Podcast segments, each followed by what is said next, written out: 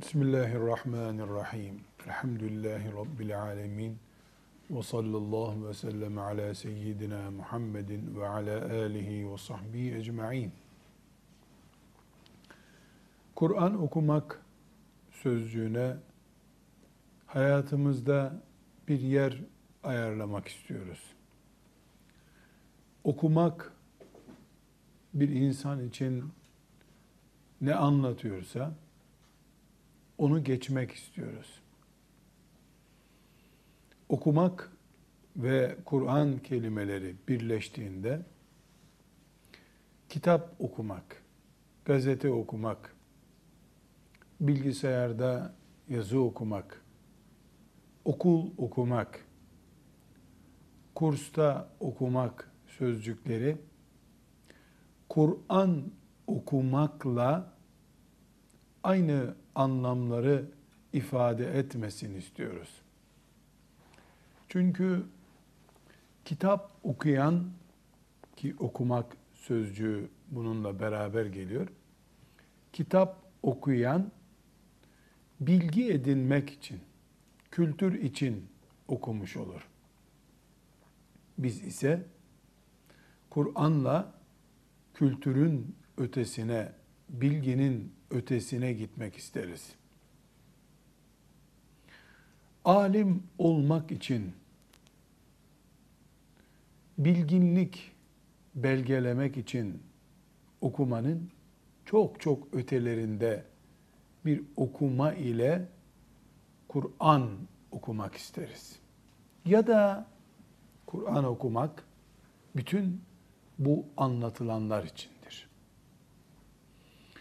Bu nedenle Allah'ın bize indirmiş olduğu kitabı olan Kur'an'ı okumakla ne elde edilecekse bütününü elde etmek için Kur'an okumayı tercih ederiz, etmeliyiz. Evet, Kur'an okurken bir bilgi birikimi, ilim kaynağı da bizim karşımızda durmuş olur. Ama mümin eline Allah'ın kitabı, Kur'an'ı aldığında başka bir dünya, başka bir okuma söz konusu demektir. Bir kere biz Kur'an okurken Kur'an da bizi okuyordur. Buna iman ederiz. Euzu billahi mineşşeytanirracim. Bismillahirrahmanirrahim deyip okumaya başladığımızda biz Kur'an'dan bir şeyler okuyoruz ama Kur'an da bizi okuyor. Neyi okuyor? Kalbimizdeki imanı okuyor. Deyim yerinde ise Kur'an bizi fişliyor. Hani fişlemek diye bir ifade var ya. Kur'an bizi fişliyor. İmanımızı, ihlasımızı, akıbetimizi, hayrımıza ve şerrimize olan şeyleri Kur'an fişliyor. Ve biz okudukça Kur'an'ı, Kur'an içimizi çözüyor.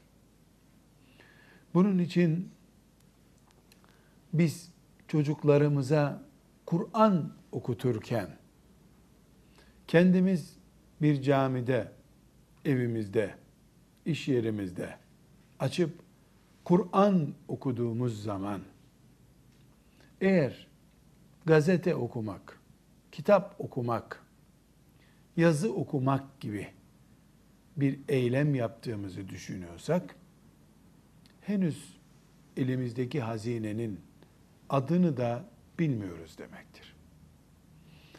Onun için Kur'an okumayı öğrenmeden önce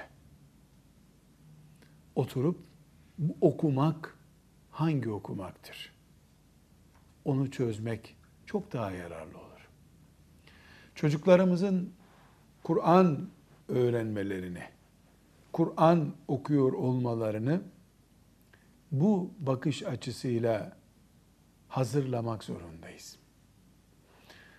Eğer böyle bir okuma, şu sözünü ettiğimiz, o da bizi okumuş olacak tarzındaki okumayı sağlayabilirsek, işte o zaman Bakara suresini okuyanın evinde şeytan bulunmaz, bulunamaz.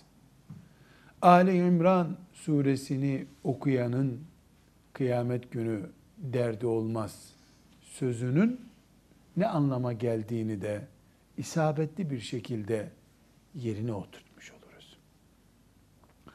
Yoksa Ali İmran suresini, Bakara suresini okuyan kıyamet günü onların şefaatine erer hadisine bir anlam veremeyiz.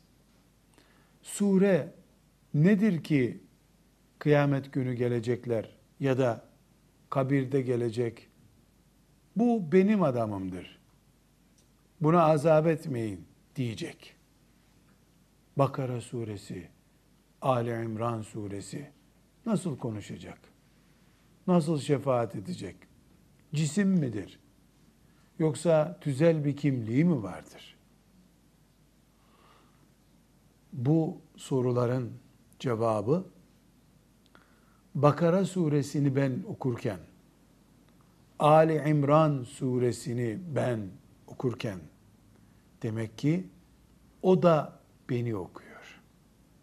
Ben Ali İmran suresinden bir ayet ezberlerken, demek ki ayetlerde beni ezberlemişler. Ki ben kabirde iken beni Bakara suresi gelip bulacak. Bakara suresi kıyamet günü sıratı geçerken beni bulacak. Eğer okumak bizim için yoldaş edinmek anlamına geliyorsa Kur'an ve surelerinde okumanın gerçek manasını yakaladık demektir.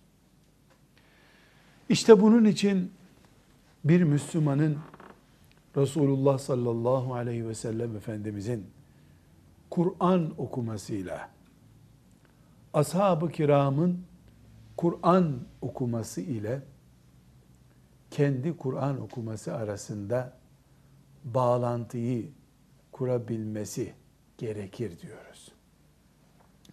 Resulullah sallallahu aleyhi ve sellem Efendimiz Kur'an okudu gözleri yaşardı. Sahabesinden Kur'an dinledi, gözleri yaşardı. Bu herhalde çok duygusal, yanık sesli bir sahabinin Kur'an okumasından kaynaklanmıyordu. Çünkü Resulullah sallallahu aleyhi ve sellem Kur'an okurken veya dinlerken yanık sesten etkilenecek bir makamın sahibi değildi.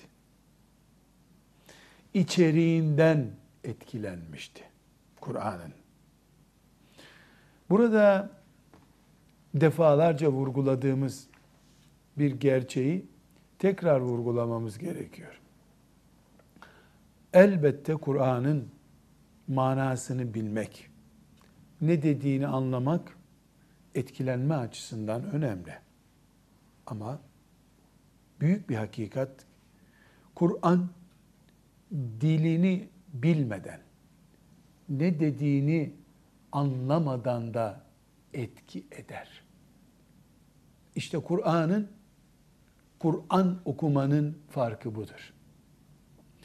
Bir kitabı yabancı dilli olan bir kitabı okurken ne dediğini anlamadıkça etkilenmeniz mümkün değildir. Ancak içeriğinde resimler, karikatürler varsa o resimler, çizgiler muhtevasını anlatıyorsa belki onlardan etkilenilebilir. Ama kıyamete kadar geçerli bir kuraldan söz ediyoruz. Kur'an yanık ses beraberinde olmasa bile anlamı anlaşılmayacak yabancı bir dil olarak okunuyor olsa bile Kur'an etki eder. Müminin kalbine etki eder. Mümin Kur'an dinlerken anlıyor gibi olur. Dilini bilir. Anlarsa kat kat anlar zaten. Bu sebeple Kur'an okumak insanın dünya şartlarında iken henüz cennete girmeden Rabbinin huzurunda imiş gibi olmak demektir. Ya da Kur'an okumakta gaye budur. Bunun için Rabbimiz peygamberine Kur'an'ı okumasını emretmiştir. Kur'an-ı Kerim'de bakıyoruz ki farklı yerlerde peygamberine Kur'an oku. Sana indirilen Kur'an'ı oku. Utlu ma uhiye ileyke minel kitab. Sana indirilen kitabı oku. Allah böyle tilavet et. Başka bir yerinde bakıyoruz. O en etluvel Kur'an. O en etluvel Kur'an. Neml suresinde değil mi hafız? Ve en etluvel Kur'an sonunda. Neml suresi. Peygamber aleyhisselamın görevlerinden biri. Ve en etluvel Kur'an. Kur'an okumak. Kur'an'ın tilaveti, ayet tilavet kelimesi kullanıyor. Kur'an'ın tilaveti bildiğimiz Euzu billahi mineşşeytanirracim diye okumaya başlamak olandır. Resulullah sallallahu aleyhi ve sellem Kur'an'ın manasını biliyordu. Kur'an'ı uyguluyordu ki zaten onun için var. Buna rağmen utlu ma uhiye ileyke minel kitabi sana indirilen kitaptan oku diye Allah ona emrediyordu. Ne demek sana indirilen kitaptan oku? Demek ki amel etmek, uygulamak, onu devlet yapmak, onunla insanlara hükmetmek, Allah'ın sözünün geçerli olması için cihad etmek, bu namazda okumak, bütün bunların yanında bir de Kur'an okumak diye bir görevi varmış sallallahu aleyhi ve sellem Efendimizin.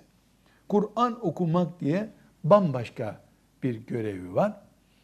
Bu okumak ibadet için bir de Kur'an'ın dünyasına girmek için artı Kur'an da onu okuyanı okusun diye.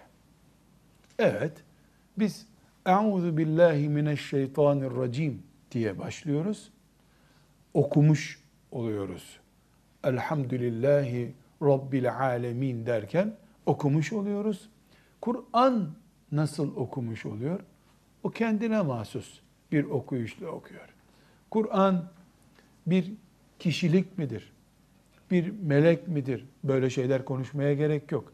Ama Kur'an Allah'ın hüccetidir, şahididir.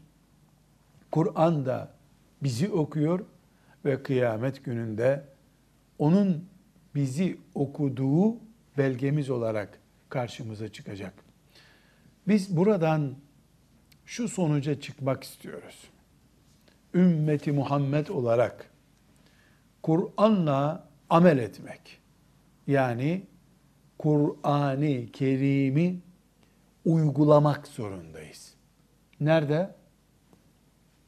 Evlenirken evlilik hayatında ne diyorsa Kur'an. Ticaret yaparken ticarette. Ziraat yaparken ziraatte. Meleklere iman ederken imanda. Ahireti, cenneti, cehennemi düşünürken imanda. Kur'an ameli yapmak zorundayız. Kur'an'ımız bize sağ tarafa dönün dediği halde biz sola dönmüş olsak Kur'an'dan kopmuş oluruz. Kur'an-ı Kerim size inek sütü helal edilmiştir.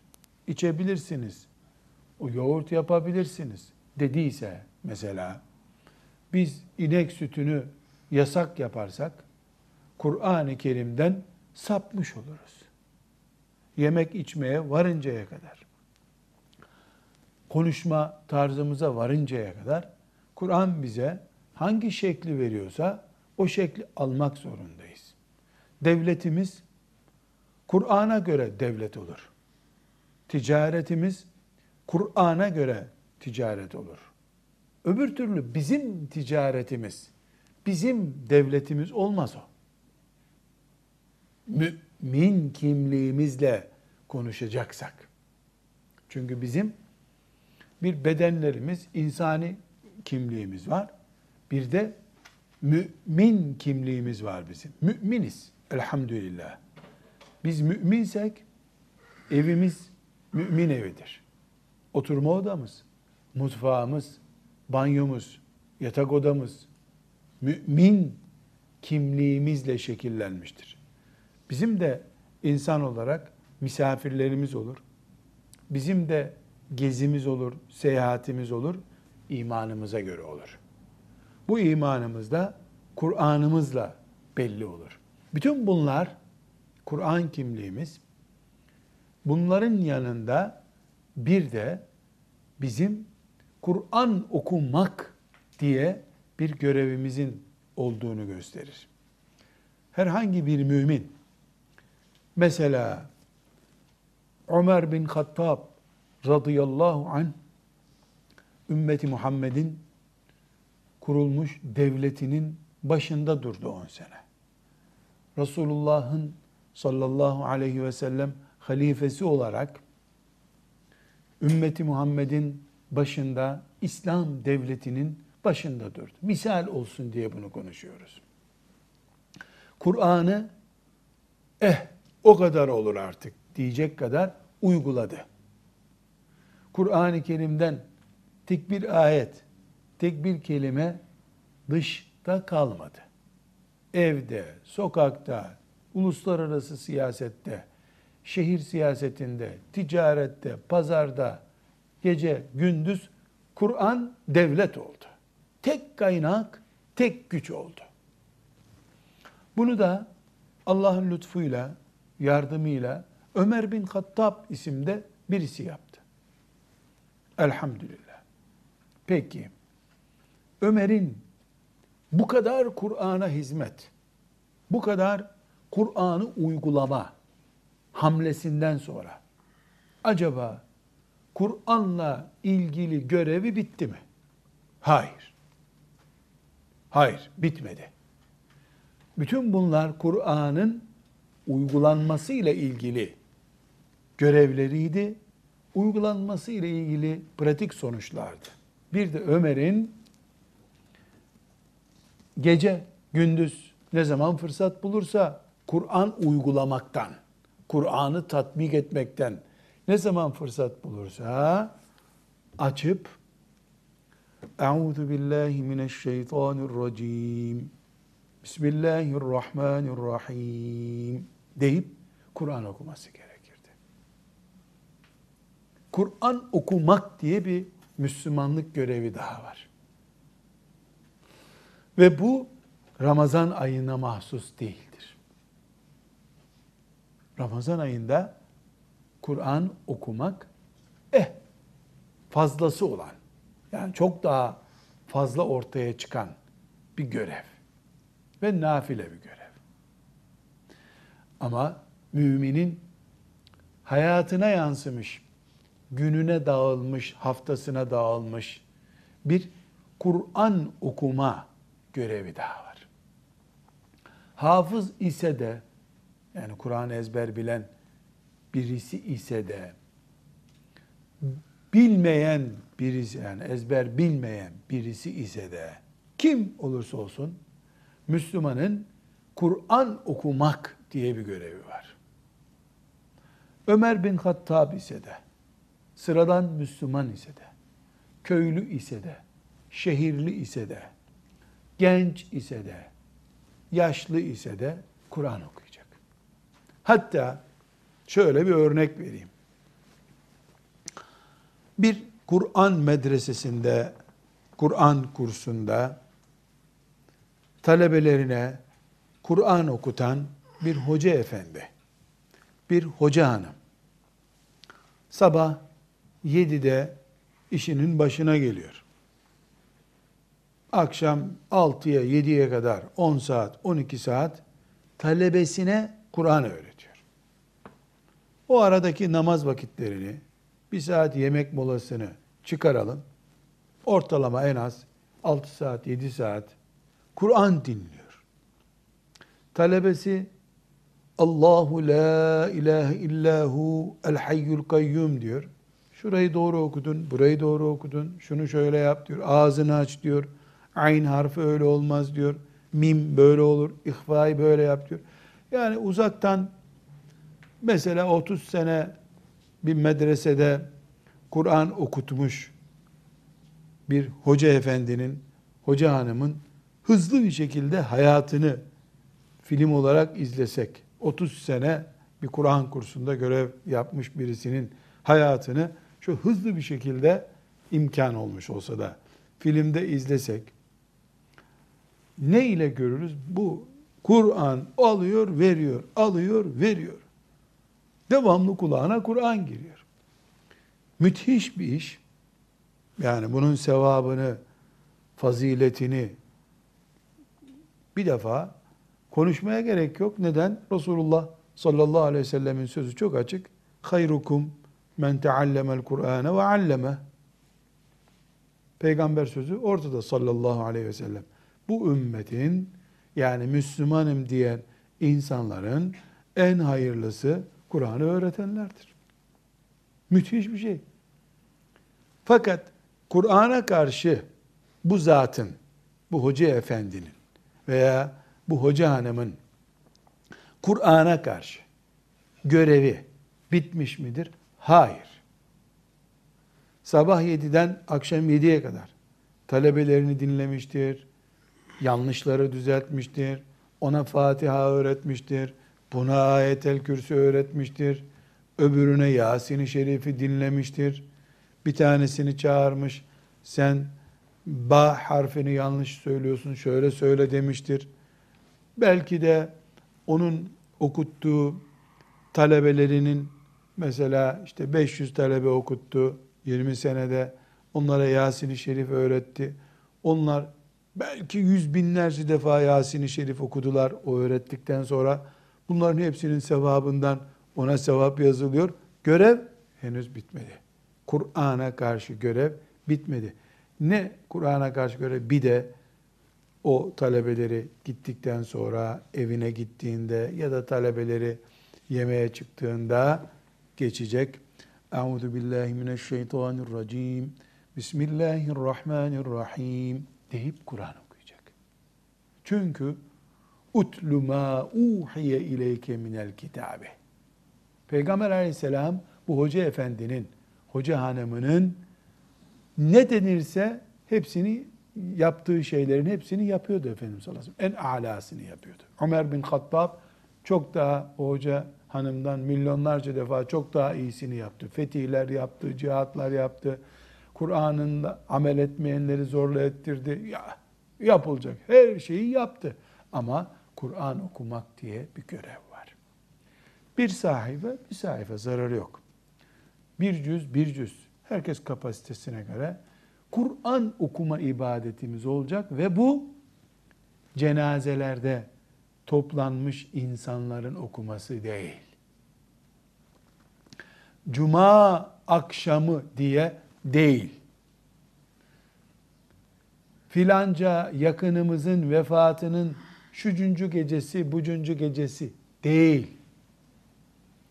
Sabah kahvaltısı gibi ya da akşam yemeği gibi. Bir insanın sabah kahvaltısı hiç aksıyor mu? Oruç tutuyorsa sahura çekiyor onu. Çünkü sabah kahvaltısı ya da öğlen yemeği bir gün erteledin, iki gün erteledin, üç gün erteledin. Dördüncü gün yatağa yatarsın. Kur'an okumak işte bu mantıkla, şu sabah kahvaltısı mantığıyla her müminin gıdası olmalı. Mümin bir sahife, zarar yok. Beş satır, beş satır. Bir satır, bir satır. Ama şu olmalı. Mümin nasıl her sabah mükemmel bir kahvaltı yapmıyor. Bazı sabah misafiri de geldiği için şöyle donanımlı bir sofrada kahvaltı yapıyor. Bazen de üç zeytin, iki dilim ekmek alıp çıkıyor. Tamam. Buna kahvaltı deniyor. Aynı şekilde mümin sabahleyin kahvaltı yaptığı gibi oturup her gün bir satır Kur'an okusun. Kur'an okumak diye bir iş günlük hayatına ilave edilmiş olacak. Böylece Kur'an ümmeti olduğumuz anlaşılmış olacak. Böylece Kur'an da bizi günlük olarak kayıtlarına geçirmiş olacak.